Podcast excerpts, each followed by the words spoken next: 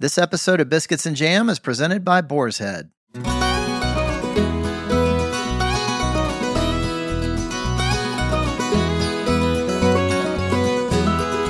Welcome to Biscuits and Jam from Southern Living. I'm your host, Sid Evans, and today I'm talking to someone who may not be from the South, but over 20 plus years as a TV host, he spent plenty of time there.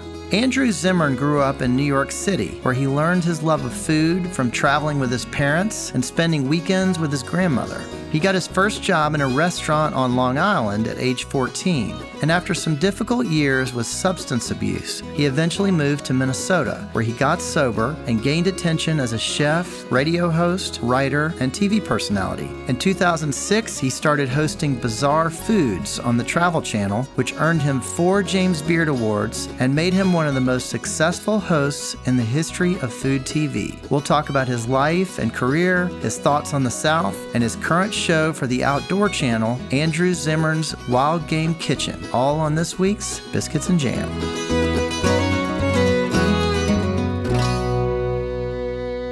Andrew Zimmern, welcome to Biscuits and Jam. Good to be here. Where am I reaching you? I'm sitting in my office in Minneapolis. So, all right, I've got to get this out there right off the bat that you are probably one of the least Southern people that I've interviewed on this podcast. I mean, you were born in New York, you live in Minnesota, Mm-hmm. but I also know that you do love the South and have loved your time down here. That's true. Also, my family came in from Germany into the port of Charleston in the 1840s. A storm blew the boat off course, and instead of going to New York, they went to Charleston. And they were meat cutters from central Germany. And my relatives, my ancestors, made their way to Atlanta and cut meat there for quite a while, became very successful. When the armies of the North and South were spending that year in that standoff on either side of the Potomac, they were selling meat to both sides of this soon to be American history defining conflagration. And they felt as a family that they couldn't feed both sides in a conflict.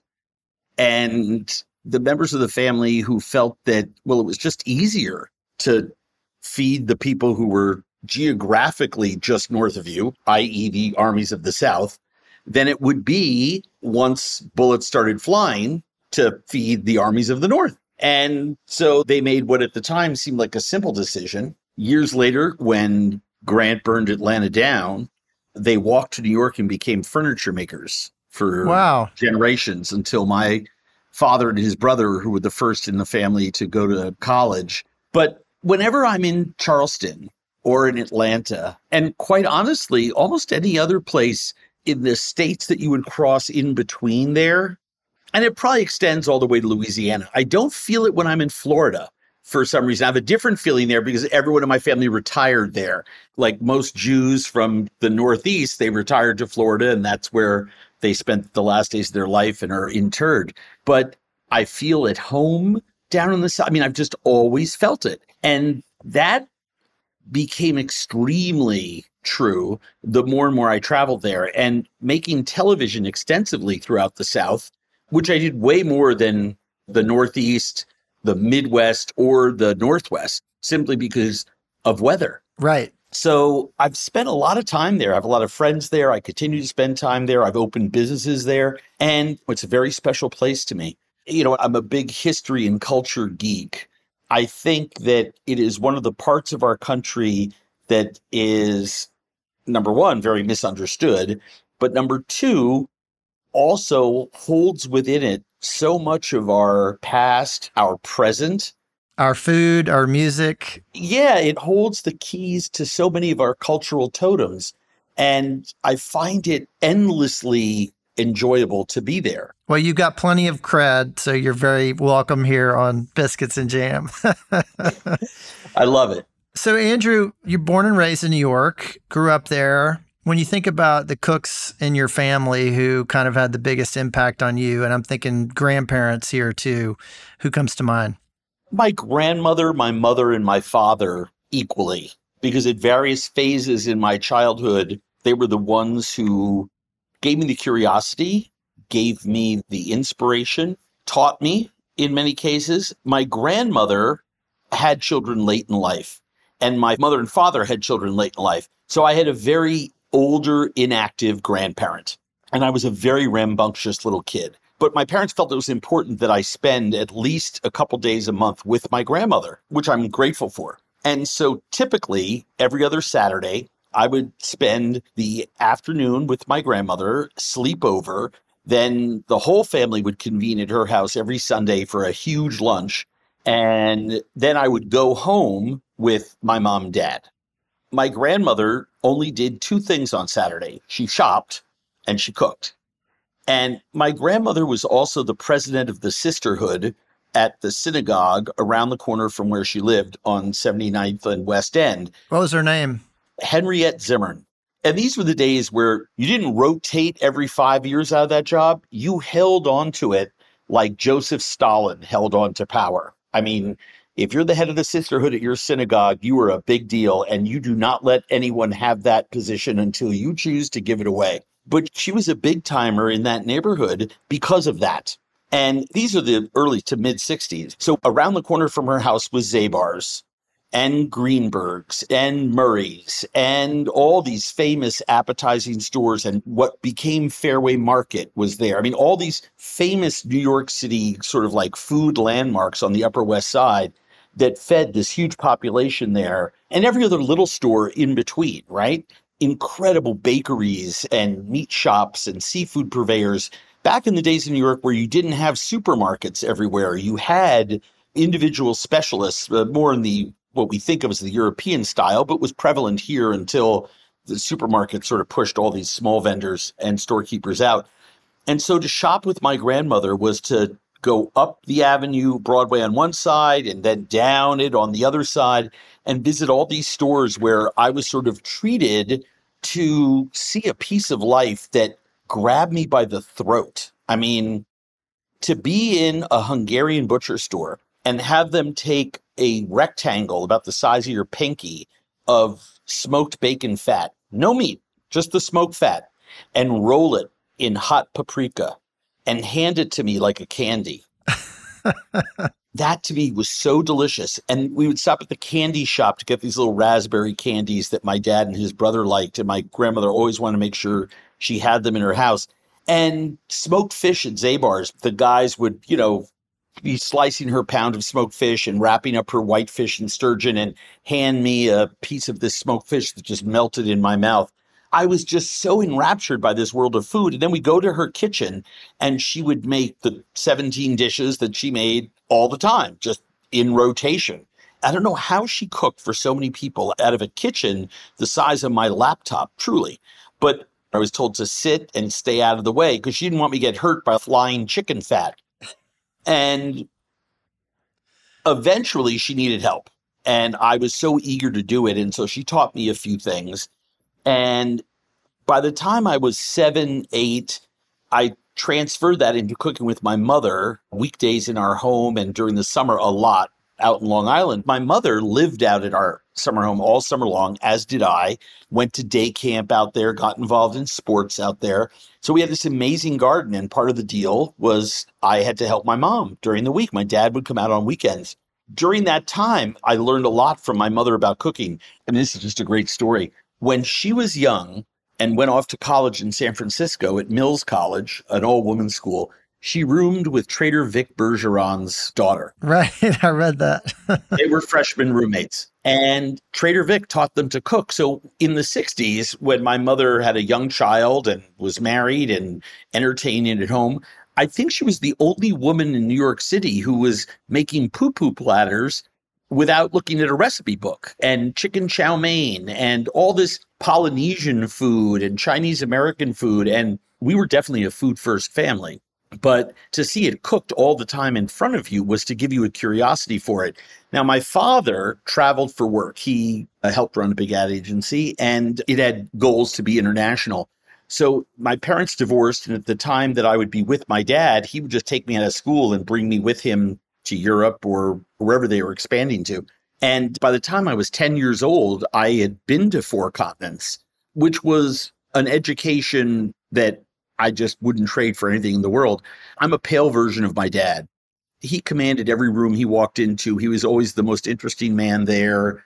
He just had such a giant sized life and loved to eat to travel and travel to eat. And he would take me to places. When I was nine years old, I ate underneath the Roman aqueduct in Valle de los Gallegos, which is where the Spanish dictator is buried.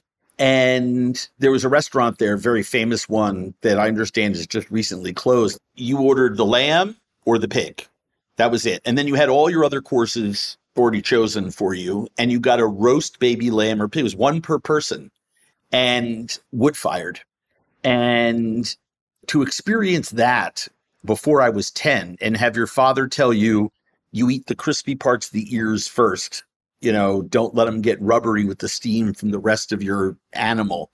My father just loved food in a way that very few people I've ever met love food. And he was also very friendly with James Beard and the whole sort of downtown New York food cognoscenti sort of scene.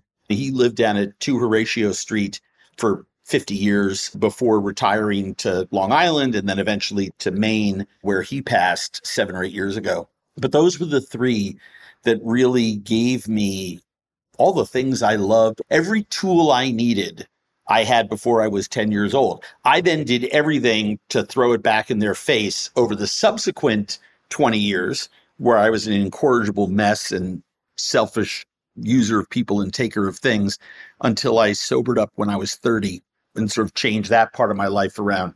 But, you know, looking back on it, it was their gifts that sort of made me who I am today. Wow, what an education. I mean, it was just all kind of baked in, so to speak. yeah, it's so obvious when I look back on it, right? Yeah. So, back to your grandmother for a second. I mean, when you think about her and some of those dishes, are there dishes that you make today that she might have taught you or that have kind of stayed with you over the years? Weekly, religiously, and many. you know, it's funny that you asked the question that way. I've never actually had it asked that way. What's interesting about it is that uh, I think if you lined up a hundred well-known culinary people, where'd you get your first inspiration for cooking? If we were playing Family Feud, number one would be grandmother. Can we see grandmother? Ding, ding, ding. That's going to come up first sure, on the yeah. board, right? Yeah. But how many people cook the food of their grandparents? I think that's probably more confined to people who identify ethnically, religiously, or in some other way, you know, trying to keep a flame alive. You know, my grandmother was an observant Jew who made the 19th century Eastern European Jewish classics as well as anybody. And so, from her chopped liver to her latkes to her chicken soups, her barley soup with lamb, her brisket, her roast chicken. I mean, all of these things I literally make today. Have I, in some cases, chefed them up a little bit? Sure. In some cases, have I figured out a smarter way to do something? Absolutely. So, Andrew, I don't want to go through your whole career with restaurants. You grow up around all this food, you grow up traveling, just having these incredible experiences that you probably took for granted to some degree at the time. Of course. Of course like, oh, I guess every kid gets to do things like this. But you go into restaurants, and what was it about working in a restaurant that really lit you up? I mean, was it the energy? Was it the people?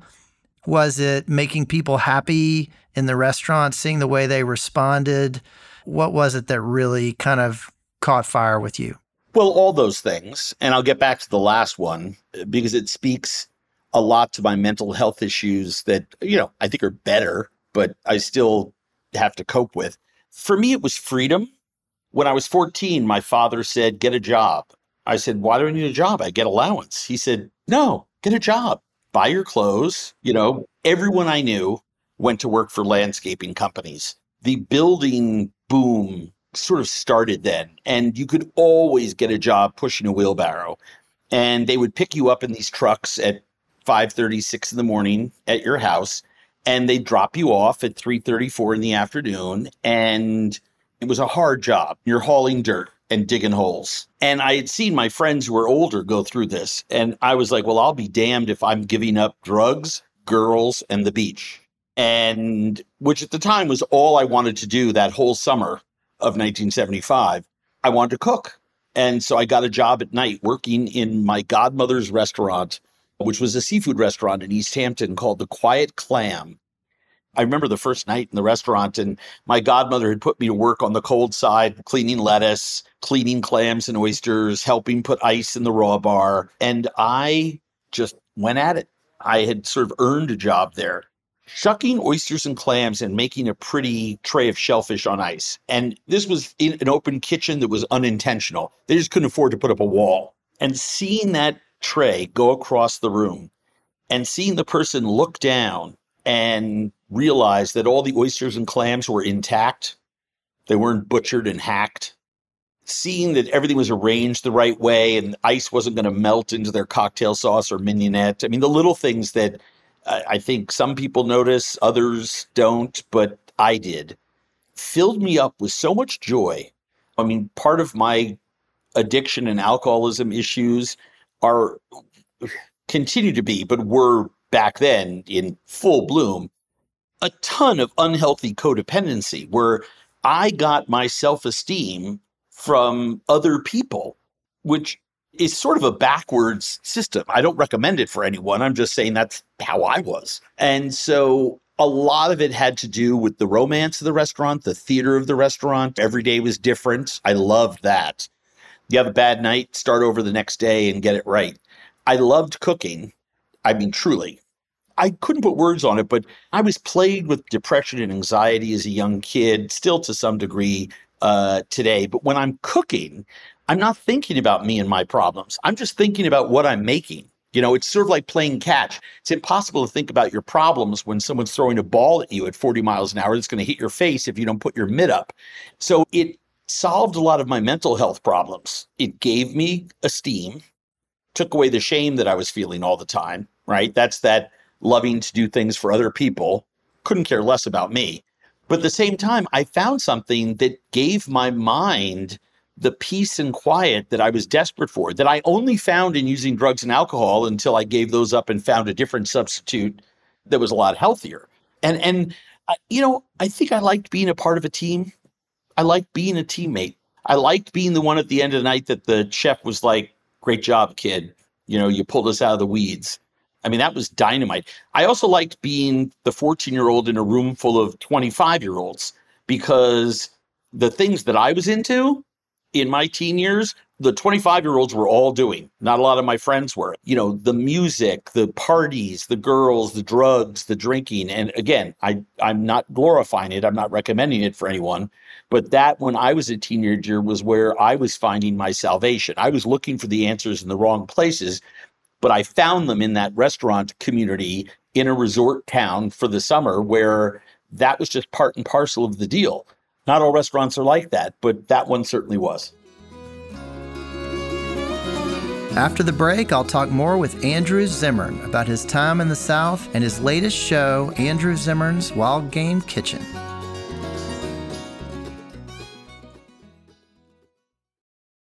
This episode of Biscuits and Jam from Southern Living is presented by Boar's Head, introducing Sweet Bee's Honey Barbecue Glazed Chicken, a new classic flavor available only from Boar's Head that brings the celebrated traditions, signature flavors, and iconic taste of sweet honey barbecue to your local deli. Inspired by famous barbecue joints and the aficionados who know the reward is worth the wait, comes an authentic experience that can only be from Boar's Head. Made with premium ingredients, this slow roasted chicken is delightfully sweet with notes of honey and perfectly balanced with savory hints of hickory smoke. Honey drizzled and barbecue sizzled. Ask for freshly sliced Sweet Bee's honey barbecue chicken during your next visit to the deli counter. Boar's Head. Compromise elsewhere. Another day is here and you're ready for it. What to wear? Check. Breakfast, lunch, and dinner? Check. Planning for what's next and how to save for it? That's where Bank of America can help. For your financial to-dos, Bank of America has experts ready to help get you closer to your goals. Get started at one of our local financial centers or 24-7 in our mobile banking app. Find a location near you at bankofamerica.com slash talk to us. What would you like the power to do? Mobile banking requires downloading the app and is only available for select devices. Message and data rates may apply. Bank of America and a member FDIC. Welcome back to Biscuits and Jam from Southern Living. I'm Sid Evans, and today I'm talking with the James Beard Award winning TV host and chef, Andrew Zimmern. Well, let's go south for a second. I'm guessing that you, on all your travels with your dad, were not going to Mississippi, Alabama, South Carolina, Texas, probably spending a lot more time in France, places like that. When did you really start to discover Southern food? College. I came to contact with people from all the Southern states. And in many cases, more often than with kids from my part of the world, they all cooked. And so we sort of found each other. And I saw things and I was like, holy moly, what is that? Right. Now, by that time, I had eaten gumbos and decided I liked them, but I'd never cooked one. And, you know, when someone from Louisiana, it was actually a, a woman that I was dating, made gumbo for 20 people next to the keg, and this dark brown, bubbly thing smelled like it had burnt. And she says, Yeah, that's the foundation of this whole dish. I was just like, I am so into you, but I think I'm into what's going in that pot even more. and that's where it started. And then very quickly, moving back to New York City after college and cooking in New York until I came to Minnesota, there was a lot of Southern food for the first time being cooked in New York City. In the 80s, all of a sudden, you had food popping off there right and left because everyone was hungry for the foods of somewhere else. It was explosive. New York grew up as a restaurant city. I'm talking about Manhattan, actually, grew up as a restaurant borough at the end of the 70s and into the 80s for the first time. I remember there was a restaurant called Memphis that was opened by a bunch of guys who had had some bars, and I was friendly with them, and they would come into my restaurant all the time where I was the GM.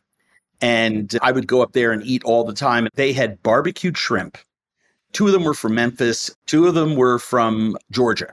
And they just did the classic garlic, Worcestershire, rosemary, you know, head on. I was just in love. And people weren't eating the heads in New York. I had eaten shrimp with my father in Europe and in Asia and was like, of course you eat the heads. And so there was this sort of thing happening where I realized that the food of the South was less diluted than foods in other places. But then things got really, really, really serious when I started to spend a lot of time in the South and tell stories of Southern culture and Southern food in my early television work. I just couldn't believe this was in my own backyard and I was only discovering it in my 40s. It felt like somehow I had been wronged. and I realized there's only so many places that you can eat during the first 30, 40 years of your life. I'm glad I discovered it when I did. I mean, there's a story with every dish that's put on a table in the South. In other places, some dishes have stories, but people are often in too much of a hurry to tell them. I forget where I first wrote it, but food is good. Food with a story is better. Food with a story that you haven't heard about is better than that. But food with a story that you haven't heard about, but that you relate to is best of all. I was all in on that last one with the foods that I was experiencing in Southern homes, right? Yes, in restaurants, sure, but mostly in the homes that I was going into. And I educated myself and fell in love. The education was quick, and the falling in love part was even quicker. And I felt at home down there. Everything came family style on a platter, right? There seemed to always be more food than what was actually needed. The whole design of the meal was better. It seemed to be more closely tethered to the seasons. And this really surprised me based on what I perceived of the South as someone coming from New York. But it seemed to honor all the different ethnic groups and peoples over the course of the previous hundreds of years that had contributed something into that dish. And it was talked about. There was an element of simplicity, but in that simplicity was real perfection.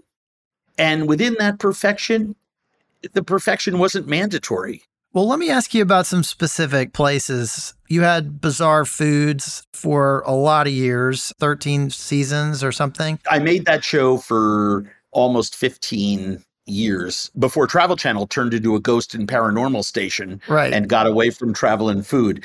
But because we did Bizarre Foods America and Bizarre Worlds, I count it all as one show. They count them differently on IMDb. Yeah. So 15 years of travel all over the world and also all over the South. I know you came here to Birmingham and you went to Many times. New Orleans and you went to Charleston and you went to Houston. Out of all of those places, is there one city that you remember that really kind of stands out, that was really special, or that seemed kind of the most representative of the Southern food experience? Oh my gosh. It's hard to compare a place like Rain, Louisiana, in the heart of Cajun country, where Donald Link's family is from. He's a famous chef and restaurant owner in New Orleans and a close friend. And when Donald took me up there to spend time with his uncle and make hog ponths and go out with his cousin at midnight in the rowboat in the rice paddies to hunt bullfrogs. I've never seen a bullfrog the size of a football. And then the next day, cooked. I mean, each leg looked like a chicken dark quarter, not just the leg, the dark quarter. I mean, these bullfrogs were gigantic, and he did them with a sauce piquante that I'm actually cooking a version of on Wild Game Kitchen next week, actually. You know, spending time in Rayne, Louisiana, and subsequent return trips to that part of Louisiana is different than the small towns in Mississippi eating fried chicken in the back of essentially a five and dime store that would attract customers much in the same way that Target does. If we sell chicken at cost, people will leave with $20 worth of stuff on the way out. Yeah. You know, and they'll make money not on the chicken, but on the light bulbs and toilet paper. Is that any more vibrant than getting a food tour of Birmingham 10 years ago and finding an Asian market with an incredible Chinese restaurant hidden in the back of it that Chris Hastings took me to? And is that any better than being in Charleston fishing and finding an empty spot on a piece of land that reveals itself when the water goes down and building a fire and roasting it without a pan on a green stick and pulling it apart with your fingers while a 90 year old man tells you that his way of life is not disappearing, it's gone. And the words that he's speaking sound like a really sad Jason Isbell song. I mean, you know, I, I don't know how you tell the difference between those things, but it really grabbed me. And we returned again and again to tell different types of stories. And I found that in so many towns and cities and restaurants and people's homes in the South that the stories came out, the food came into sharper focus, the experience was richer, but also it said more about where our country was. So we would return to the South with my MSNBC series, What's Eating America, because we knew we could talk to people there about a way of life that is disappearing. I mean, we went in Charleston. I think we did this story four or five times, going out to a place where you could get pinwheel oysters that they cooked on a piece of metal over an open fire. And you just sit there and pull them out with your fingers. And That sounds like Bowen's. it is. But we went back to talk to the oystermen there to find out that oyster prices really hadn't gone up very much in 20 years, but textbooks and gasoline sure did. And the cost of their rent and their insurance and their kids' haircuts. And so these oystermen who would take oysters in one part of the season and shrimp in another and stock people's meat lockers with deer and wild hogs in another and live off the land and be able to feed their families could no longer do that. And so to know that you could always go back there and tell those stories and have incredible people to share their experience and their story with you, there's no place like the southeastern quarter of our country. I just think it's rich beyond measure. So you're talking about hunting, and I want to talk about your show for a minute, which is called Wild Game Kitchen. You're going out and hunting and fishing and preparing fish and game that you bring back. What's been a highlight of that experience? compared to so many of the other cooking shows that you've done? I've never done a dump and stir show ever. I'm a storyteller. I use food as a magnifying glass, and I never want to be the best. I'm not capable of that. It's also relative. But I'm very interested in being the only. With bizarre foods, I felt I was an only. Wild Game Kitchen, I think I'm an only. And that doesn't mean that there aren't other people cooking this type of food there. I just think a lot of those people are fishermen or backcountry woodsmen or great cooks who want to show you how to do something with your pheasant, right? I just thought, well, is there someone with the 40 years of work cred who can look down the barrel of the TV camera and say, I would suggest trying this with your venison. You want to make chili out of the leg meat and grind the trim for burgers? I do that. But let's not overcook the tenderloin and the backstrap and the top round and let's roast the neck and then pull all the meat off of that and do a ragu with red wine and vegetables because that was the original alla cacciatora right in the style of the hunter that was cooked in italy. They had dogs that hunted wild pigs and wild deer and those were the cuts that they were given to cook the center cuts of the animal went up to the count and the countess in the castle, right? So, you know, to be able to tie those things together and to have that ability to do that makes me in this particular space an only. So that really intrigued me. I think I also sort of wanted to blow up a little bit of a stereotype. I talk about my alcoholism and my addiction and some of my mental health issues all the time because I want people to know this is the face of that right? And we clean up pretty well when we're sprinkled with a little dignity and respect and we have a chance to make things right. And I believe in that message very powerfully. But there are so many people who say, well, Jews aren't alcoholics. You know, Jews don't hunt, especially ones from New York City. And I'm like, well, I do all the time. And so to have an opportunity to show people what I do in my house, but also to kind of raise up this idea of what wild food can be, I think it has a higher purpose when it comes to solving our climate crisis, our hunger crisis in America, our waste crisis in America, and so many of our other issues. And I think that on the flip side, there are a whole bunch of people throwing a lot of shade at folks in certain parts of our country saying, well, if you're out on a bass boat at five in the morning or seven at night, or if you're shooting catfish with a bow and arrow off the front of a customized rig in the Mobile Bay in Alabama, or if you're treeing raccoons with dogs and cooking those up on the smoker, well, that's a backwards way of life. Well, I'm sorry, I disagree. I do that, and I consider it a frontwards way of life. I mean, you don't have to look back very far to find cookbooks that had all those things. Absolutely not. and by the way, the show is for everyone. So even if you've never held a fishing rod or taken a walk in the woods to look for an animal to put on your dinner table, you can go to the supermarket and buy a piece of meat and do the same fun recipe that I'm doing, right? You don't need wild turkey to do it. You can do it with chicken or turkey or duck or whatever. And we make sure to tell people that and what to do in case they don't have access to wild foods. But I think we get to spread a message and talk about culture in a way that is very important to me. So let me ask you just in terms of recipes, there are a lot of people who deer hunt in this country, mm-hmm. and there are a lot of people, particularly in the South, and they end up with venison and they don't necessarily know what to do with it. If there's one venison recipe that you could send me that we could share with people that might get them excited about cooking with venison a little bit more, what would it be?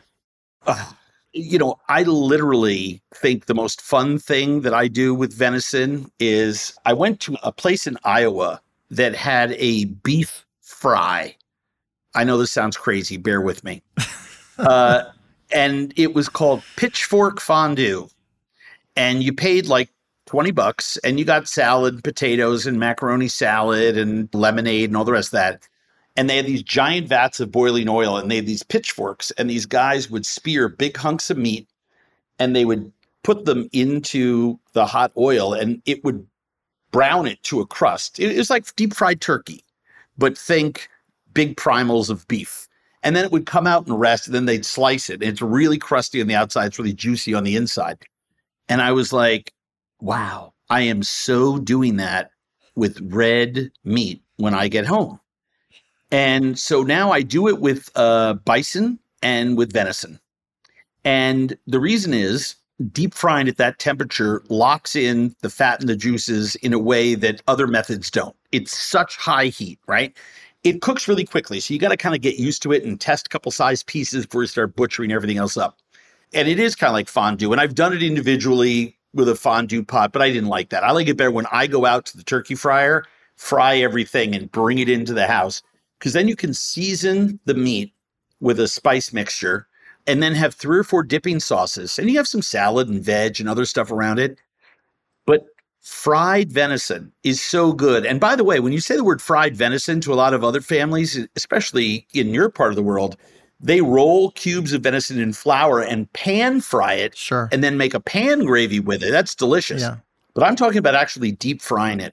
We do have that recipe on my website under the season one Wild Game Kitchen uh, recipes. I do it with bison, but you can do it just as easily. What's the recipe called? I think it's called Buffalo Bites or Bison Bites. If you go on to andrewzimmern.com, people can sign up for my Substack, but you can also just stick Wild Game Kitchen into the search bar.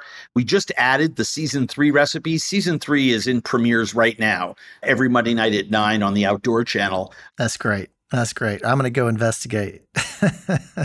it's good. Now I just need to get a deer. Andrew, one more question for you. What's the thing that you most love about the South? The people the world isn't made up of things. My experience is the world is made up of people, and the people in the South are kind and they're generous and they're honest. And the people that I've bumped into there have a way of expressing themselves and opening their door that the rest of us really should take a page out of their book on. It's always the people, always the people. Yeah, it is. It is, isn't it? Yeah, it's the people. Andrew Zimmern, thanks so much for being on Biscuits and Jam. I appreciate it. Thank you.